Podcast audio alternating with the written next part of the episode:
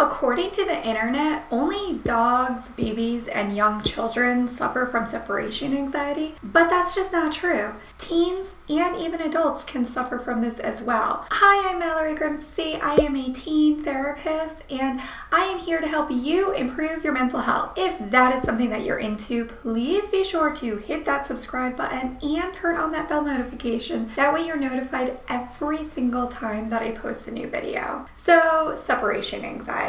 Let's talk about it for a moment. Separation anxiety is a legitimate actual mental health diagnosis. It's typically applied to young children who have an extremely difficult time separating from their primary adult caregiver, usually a parent. But oftentimes, separation anxiety can continue and affect us even as teenagers and adults. This video was actually inspired by viewers like you who requested a video about how to deal with separation anxiety when you're not a dog. There's an overwhelming amount of videos on how to help your dog cope, but not teenagers and adults. So you asked, you got it. Separation anxiety is often heightened by the idea that if I am not actually with the person that I care about and love, that perhaps they will either forget about me or I'll forget about them. Or what if something happens and I can't be there with them? So, one of the things that we can do is to use what's called a transitional object. So, transitional objects are items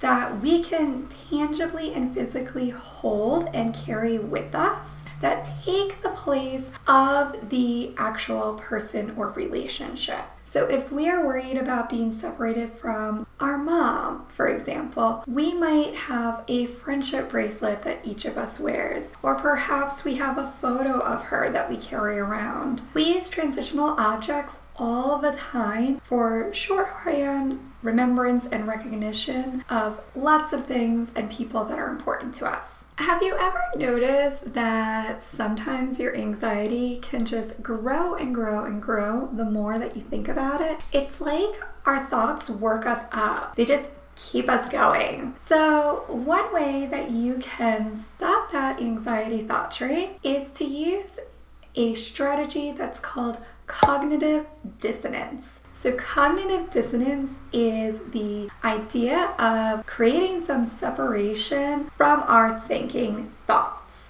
So, you can do this in a few different ways. You can say the thought again, but in a funny voice or in an accent. You can also imagine that these thoughts are being placed on leaves and floating down a stream far away. And if they happen to pop up again, you can place them on another leaf and let it float away down the stream. One thing that I know a lot of people struggle with when they're first starting to tackle their separation anxiety, they try to complete everything and overcome all their barriers and obstacles in one giant step. I do not advise that. First of all, that's really overwhelming. It's kind of a setup for failure. It's asking you to take this big issue and just solve it in one little job. And that's just not what you can do. So instead, we really recommend exposing yourself little by little to different elements of whatever is causing you anxiety. Let's say that you're somebody who has a parent who is sick and in and out of the hospital a lot. It is totally normal that you would be worried about their health, well being, and safety. For some reason, we have this sort of magical thinking that if we're present, somehow we'll be able to save the day. Uh, that may be true, but in these instances, it's pretty unlikely. One thing that you can do to build up your trust in being able to be separated from that parent is by taking small steps and exposing yourself to being away for longer periods of time. So you can do this by establishing a check-in process. Now for some of you, you may need to check in every 15 minutes to start. That's okay. Others, maybe it's a once a day check-in. I don't know.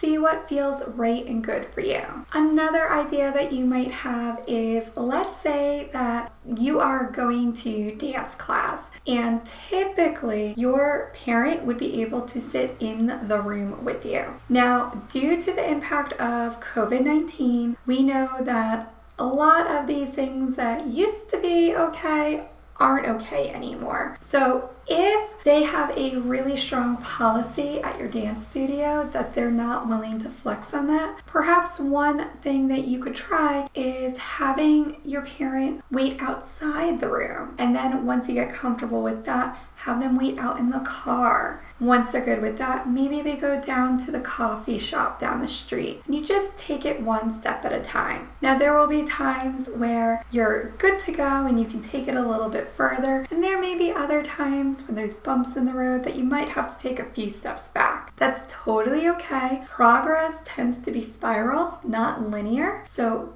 don't worry if you feel like you need them back outside the door after they were hanging out at home for dance class. Totally fine, totally normal. And when it comes to struggling with things like separation anxiety, it's so important to be able to talk about the way that you're feeling with other people. Now, I know how difficult and hard that can be, which is why I created a free downloadable cheat sheet and it's all about my 10 therapist approved tips for talking about your feelings. So if that is something that you're interested in, go ahead and click the link in the description now and you'll get yours sent free to your inbox. And if you're still struggling with anxious and automatic negative thoughts, make sure you watch the video that's on your screen right here where I'm sharing seven different DBT coping skills to help you crush those ants. If you found the information in this video helpful, please be sure to share it because you never know who you could be helping in the process. Thanks for watching!